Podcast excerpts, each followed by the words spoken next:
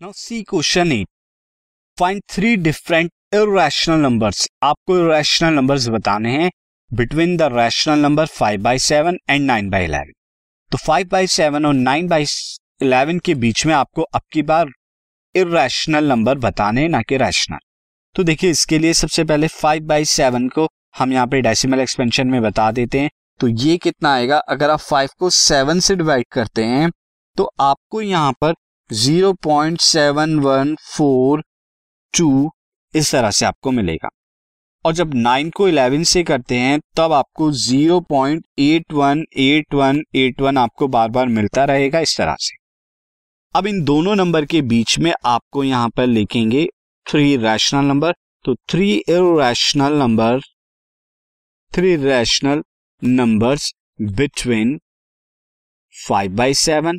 and nine by eleven ये क्या आएगा? दिस शुड बी मैं यहाँ पे सेवन और इसके बीच में अगर मुझे लिखना है तो मैं लिख सकता हूँ seven two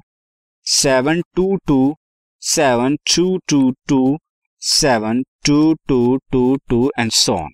इसके अलावा एक और नंबर हम यहाँ पे लिख सकते हैं zero point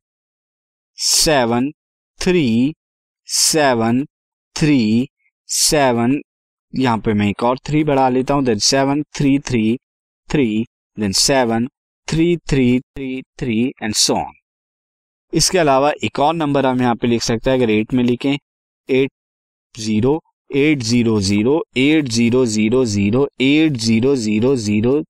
zero and so on तो इस तरह से थ्री रैशनल नंबर आप पैटर्न बना के लिख सकते हैं, और ये दोनों इन दो के बीच में लाई हो रहे हैं।